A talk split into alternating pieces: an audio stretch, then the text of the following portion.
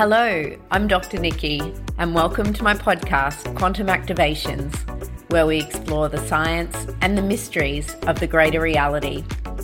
We will also be connecting in with some amazing evolution revolutionaries along the way. I look forward to you joining me. Welcome, welcome, welcome, everybody to this glorious opportunity for two doctors of very different kinds. One is a doctor of words and, you know, philosophy and ideas, and one is a doctor of things that can actually be measured and are evidence based. Dr. Niikee, our research fellow, is here today to share with us the findings of her most recent uh, literature review for the Institute which is entitled, and I'll just bring it up Meditation, Brainwaves, and Altered States of Consciousness. And we're going to use this opportunity to get to know both the research more intimately and also our beautiful research fellow more intimately. Because I think even after three papers, Niikee, some people probably don't know that we have a research fellow or what that even is, because I know that is a fairly academic term. But I would love for you to introduce yourself and let us know about your journey to this point in your own career um, and how you became the research fellow. And then we'll jump into the paper. Great. Okay. Hey, everybody. I'm Dr. Niikee here. For those of you I haven't met before, um, I'll just give you a little bit of my background. So, I guess I originally was drawn to the esoteric arts when I studied, uh, when I first studied traditional naturopathic medicine, where it was the, you know, more body, mind, spirit. Um, and, you know, over time, you know, studying that and studying some traditional Chinese medicine, um, I really got a had a passion to be able to share just the quality of results that we're getting with people using these different sorts of treatments because this was you know this was in the 90s when not many people really knew um, that much about naturopathic medicine um, as well which is really fascinating um, and you know, so I went around the, you know, the universities to see where I could, you know, do some research. So the idea in my naivety thought that, you know, I could do some research um, on things that I wanted to in a mainstream system and, you know, be able to, you know, more or less support some of the, you know, things that we were seeing as practitioners, you know, in those areas um, all the time. And, you know, um, you know, so cut a long story short, then it had to be something that was measurable, something that was patented, patentable as well. So, you know, unfortunately, research is driven by funding, and funding is driven by, you know, the capacity to be able to have a commercial interest and and to generate more money. And you know unfortunately things found in nature can't be patented. So it, it makes it much more difficult to be able to actually get any funding to research what you'd like to fund. But anyway i did learn some pretty awesome research skills uh, you know while i was there waded through you know a, a plethora of you know medical research medical texts. Um, i ended up doing my thesis on vitamins and minerals in enteral feed products um, in children with severe cerebral palsy. Um, and then after that, we did some um, did some education research in the medical school, uh, the Queensland Medical School, um, as well, which was really great. So I learned lots of really good research skills. But then, you know, it kind of brought me back then after that time to what I was really passionate about, and that's you know that that's helping people at those at those fundamental levels, and of course the mysteries you know, opening to those mysteries of, you know, there's so much more out there than just our tangible, um, our tangible 3D um, experience. And, you know, so, um, you know, in, in my further studies, I came across the Institute um, and, you know, was, was just completely intrigued by what you were teaching and, you know, went on to, to study with you for quite a few years and um, yeah and then it you know it just dawned on me i thought you know it would be really great to be doing some research in this particular area and so i approached you and you went what a great idea and you know so here we are yeah and we're three papers in and i will share the link in the uh, chat as well for everyone to access all of the papers from Dr. Niikee. So, uh, really, what we've done is effectively from the beginning gone, what excites us? You know, individually and collectively, what do we want mm. the research? Uh, you know, what do we want to be sharing through the institute? And so the three papers uh, in in from the beginning begin with quantum entangled consciousness, Then the second paper is Autonomic Regulation. What is it teaching us about living at peace in the world? And of course, the latest paper, Meditation, Brainwaves, and Altered States of Consciousness. And yes, your, you know, your history, your experience, I'm just dropping that in there for anyone who wants to grab those, is really, you know, unparalleled. And for me, it was so exciting that you wanted to come into the Institute and saw value in what we were offering. And then to be able to bring that rigor that you have as a researcher and a scientist and, you know, a health professional um, and bring it all together for us. And, you know, if we had unlimited funds, of course, we would, we would be so excited to invest. But before we go further with discussing this particular paper, I wanted to just touch on something that you mentioned in a really clear way. And I think perhaps a way that helps me understand it even more, even though I know that it's talked about and it might be uh, important for other people to understand. If it's not patentable, then the research doesn't happen because it cannot make money. So nature gets missed out. So, where the hell does that leave us in terms of ever having faith in the world of science and medicine to bring us into health? Yeah, exactly.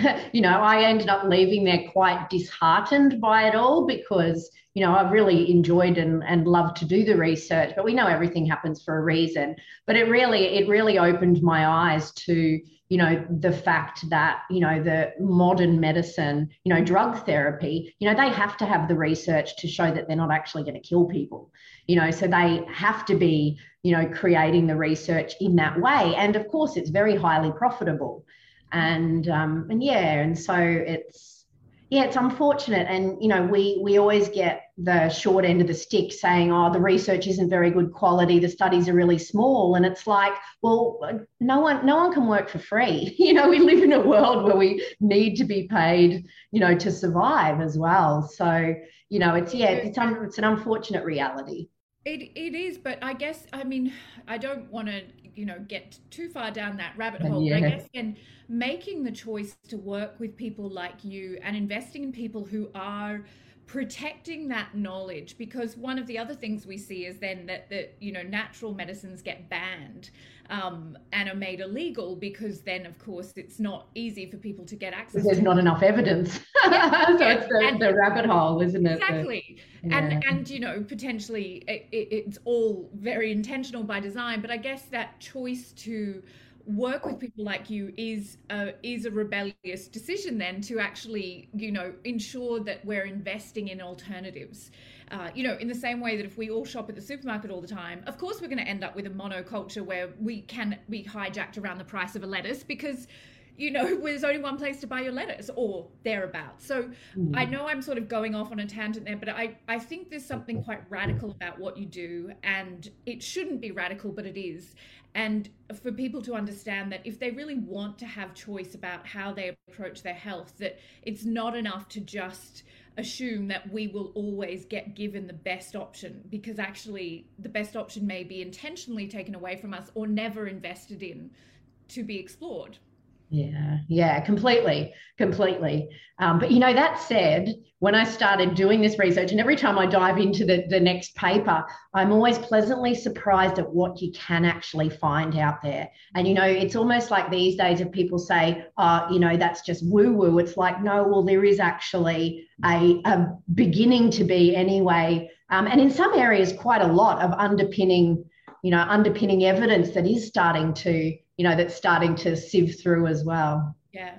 And we're going to turn to your paper now but it, just touching on that you know if we look at the groundswell of research around tapping for example and how they've now reached a point where you know they are almost permitted into the mainstream in terms of uh, approaches to mental health. And i think you know that's been a good 20 years of of hardcore campaigning and private investment and really having to uh, you know create momentum from a very grassroots level.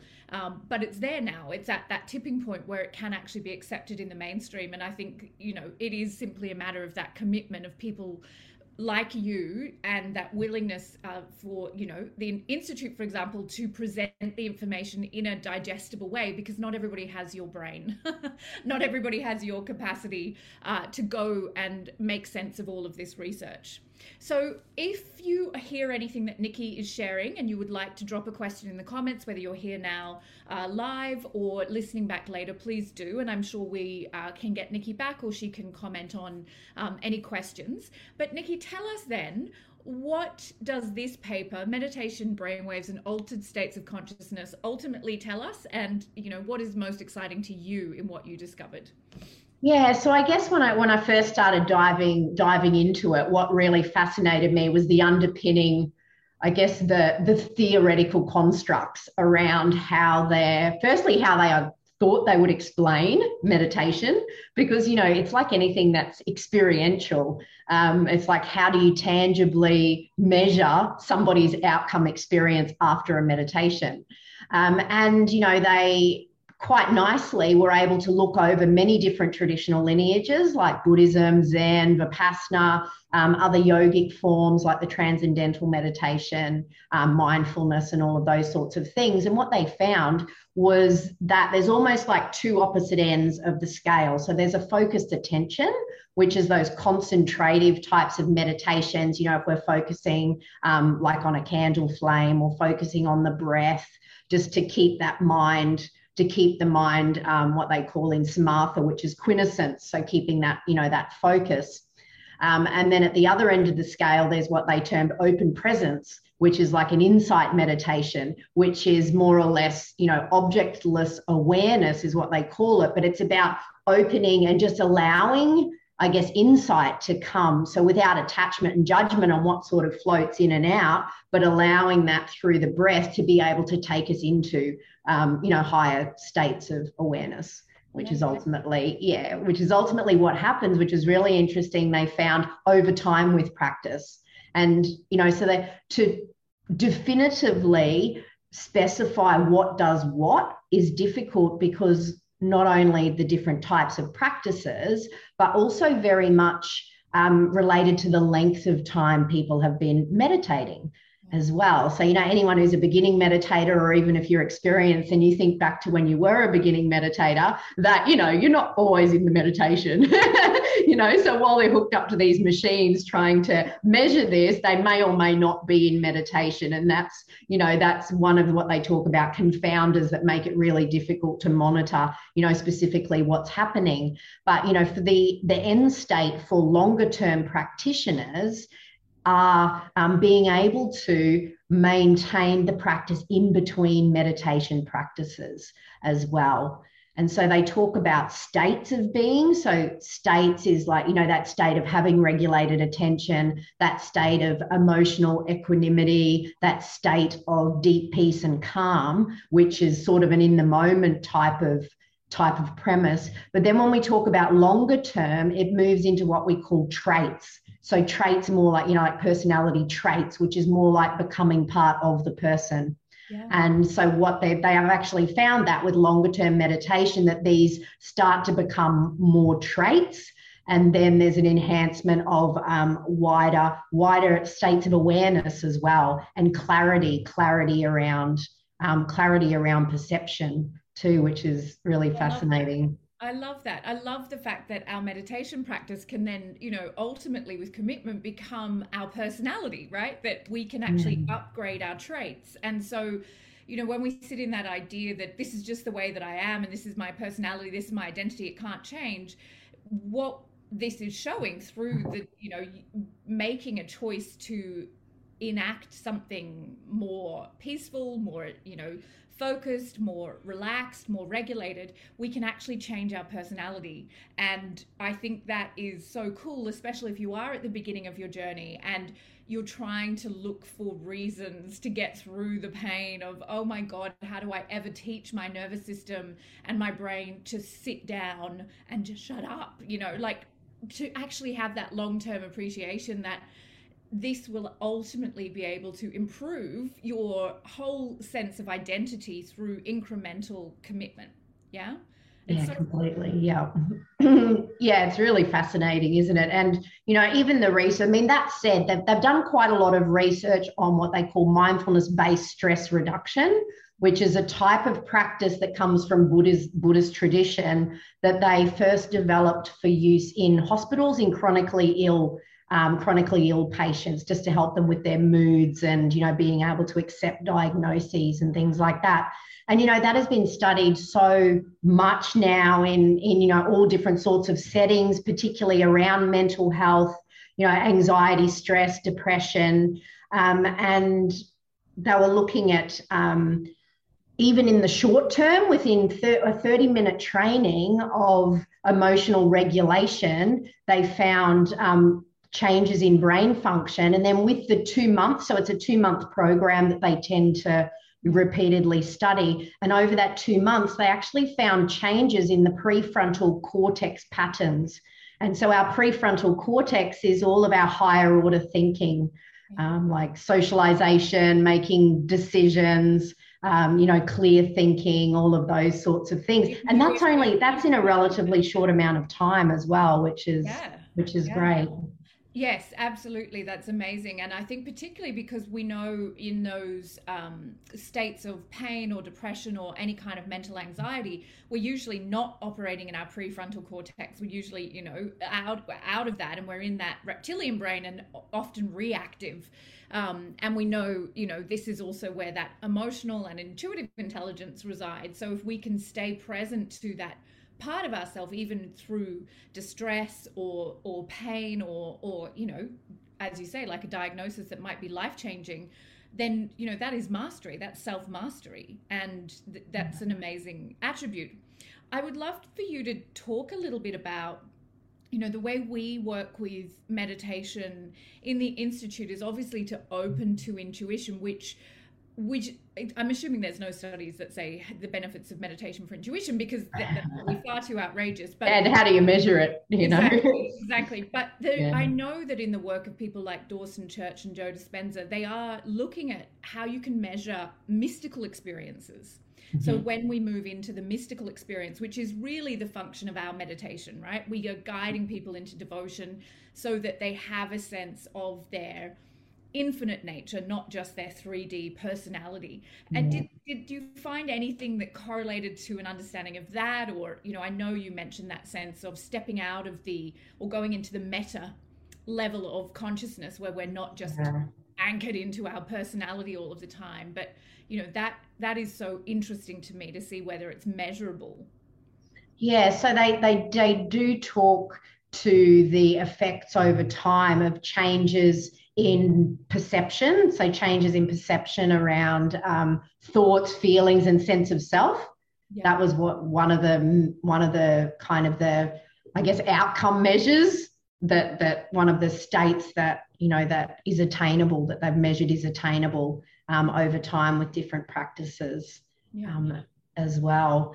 And you know, I guess that's i mean when they look at the brainwave states it's kind of that's why they've brought in a lot of the brainwave research because they've done research on recognizing what the different parts of the brain do and then looking at the different um, actual brain waves and what they do. And so when they then correlate it to meditation so they hook people up and look at the different brain waves it kind of gives us a tangible way to measure what is likely happening um, you know, within that experience uh, for people as well. And so, you know, they look at, you know, a lot of the earlier research was looking at the their theta and the alpha. So the alpha is that wakeful relaxation where we start to uh, where we start to get into that relaxation, and we know that more alpha means less anxiety, more calmness, and positivity. Um, and they actually found in the research that there's a lot higher levels of this in people who meditate versus non meditators um, during meditation, but also after meditation as well. So that that's one that that's one that's fairly standard across the board. Um, and then what happens is as we start to go into um, the dream state, this is where in you know when you're not meditating, the alpha waves decrease and the theta waves. So they're a they're a slower brainwave state. Um, and so the theta waves come in, and this is more the dream state when we sort of go in go go into that. And during meditation, what they've found is that it helps with su- sustained attention. And it also has been found increased in um, hypnosis during hypnosis practices. And also, interestingly, um, during self autonomic regulation, which is regulation with the breath.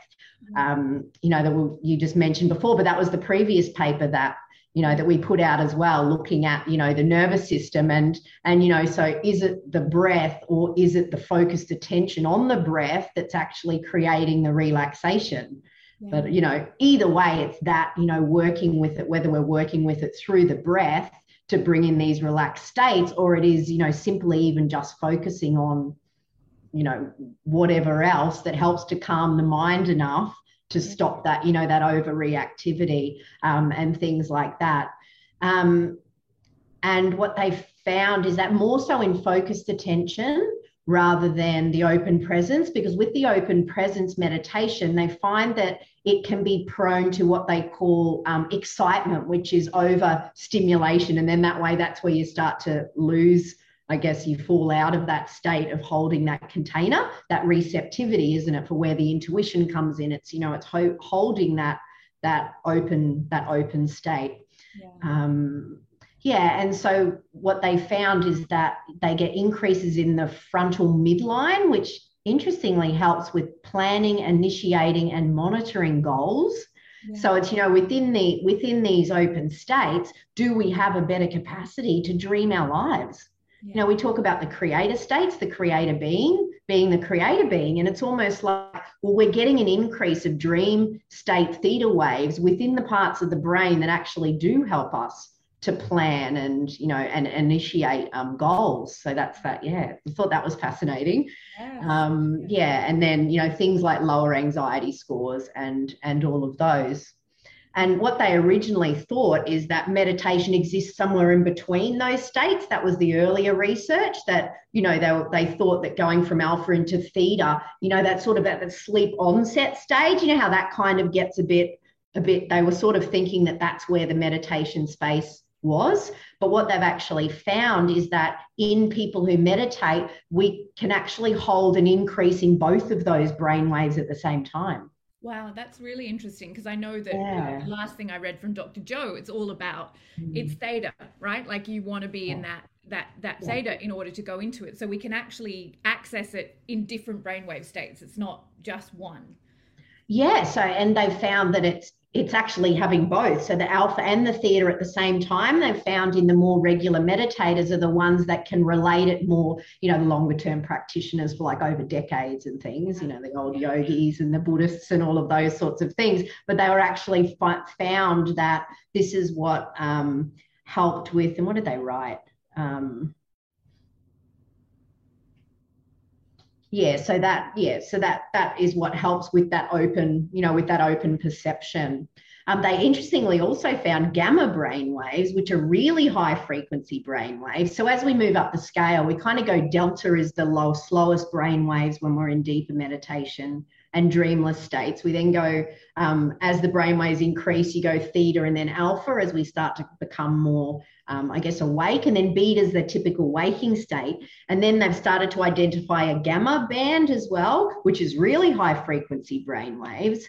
Um, they haven't looked at it um, very deeply at this point, but they've found it associated with expanded states of consciousness in the experienced um, meditators um, across all lineages. So it was a hallmark of people who had been, you know, meditating for those really long periods of time that were actually able to operate within this, you know, this gamma bandwidth which is which is fascinating as well. And I think you've touched on something really important, which is that it it's it's kind of irrelevant how you decide to meditate. The point mm. is just meditate.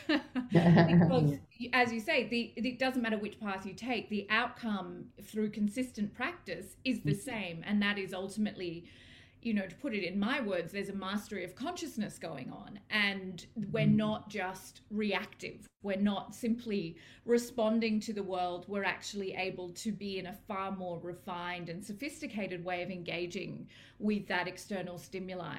And I think that idea that we're in alpha and theta at the same time. I, I'm so happy to hear that because so often what I believe I'm witnessing when I see women, you know, in the work that we do in the Institute operating as intuitive intelligence trainers is you know they have to be holding more than one brainwave state at a time because if they weren't they'd just be completely vaguing out on their client they'd just be off in the bliss themselves but they're able to stay really focused and attentive to their client as well as journeying into these really deep mystical states. And i'm thrilled to hear that there's evidence of that because now it, it sort of paints a much clearer picture of what we're doing yeah, yeah, yeah, that's great.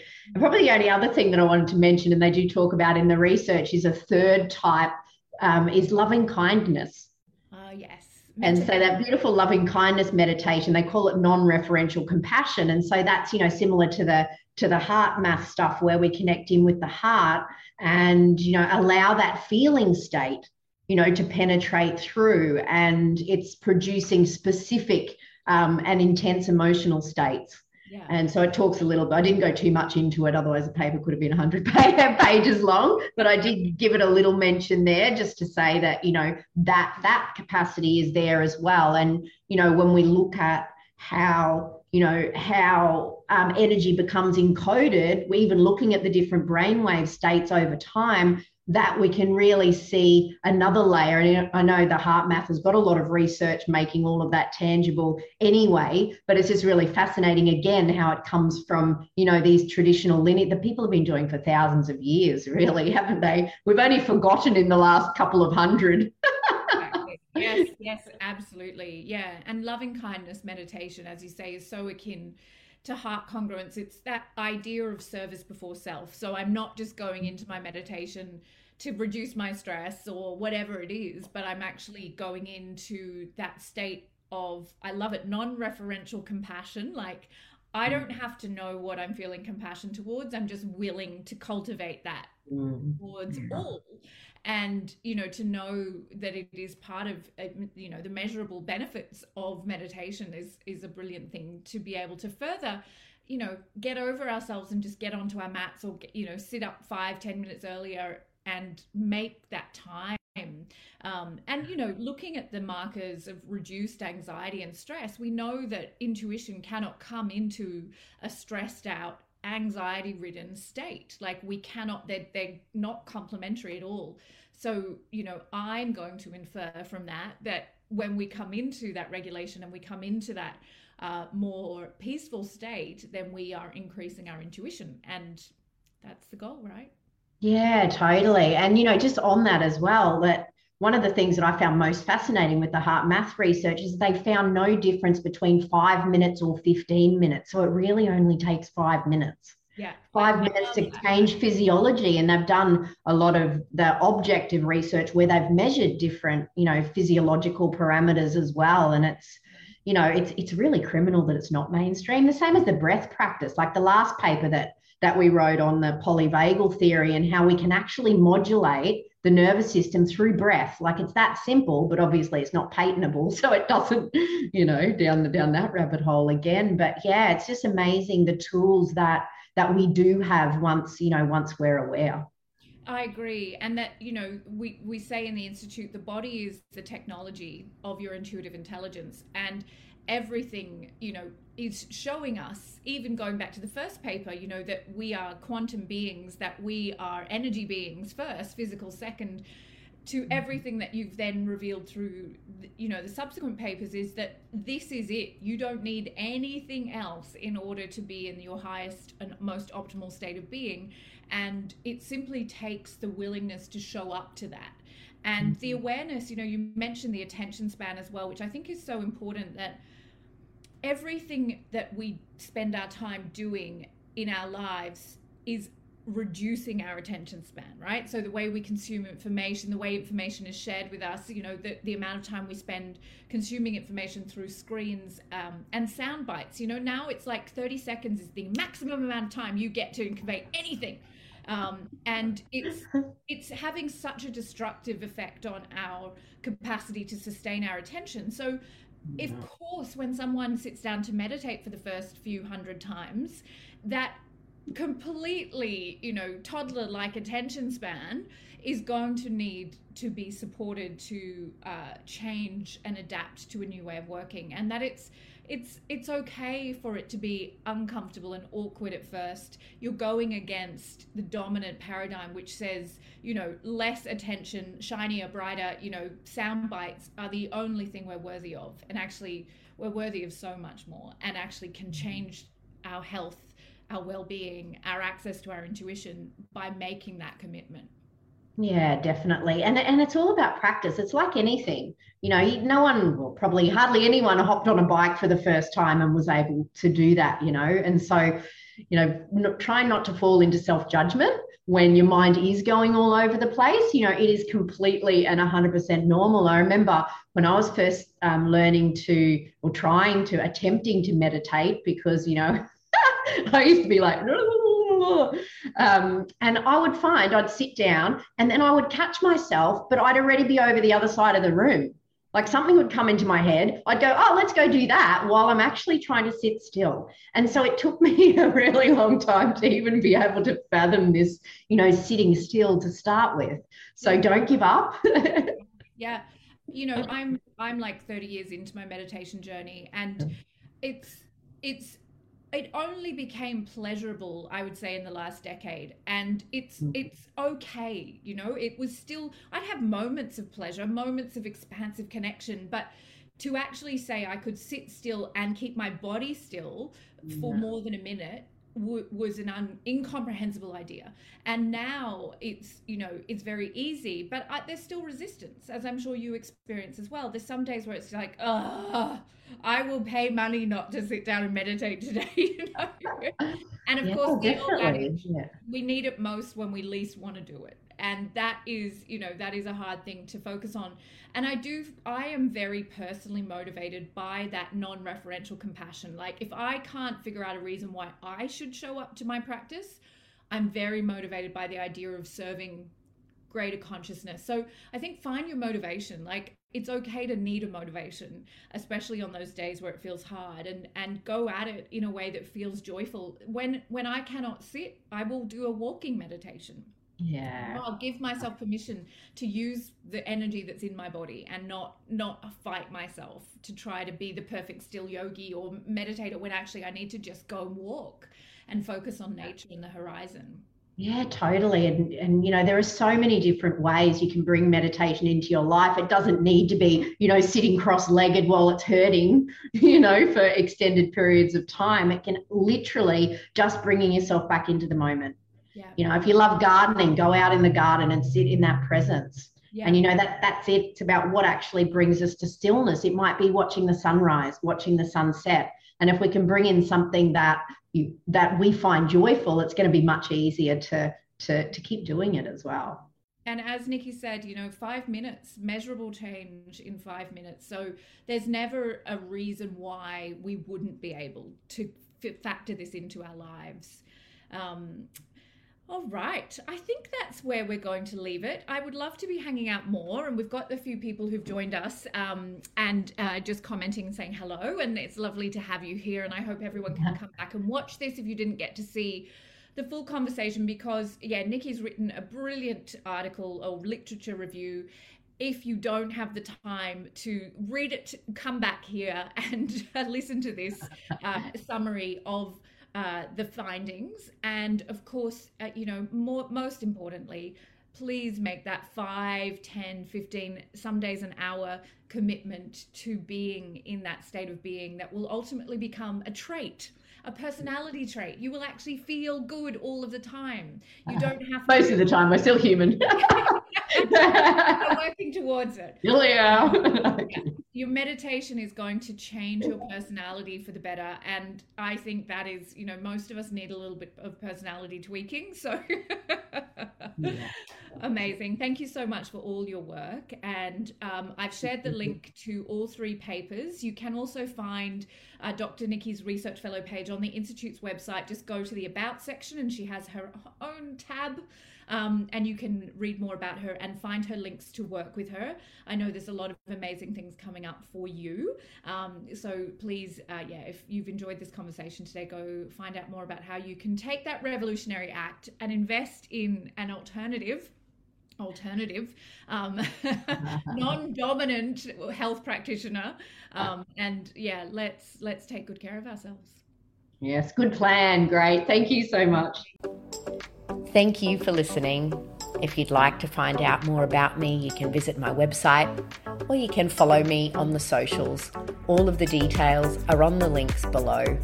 And reach out at any time if I can support you along your journey. Take care.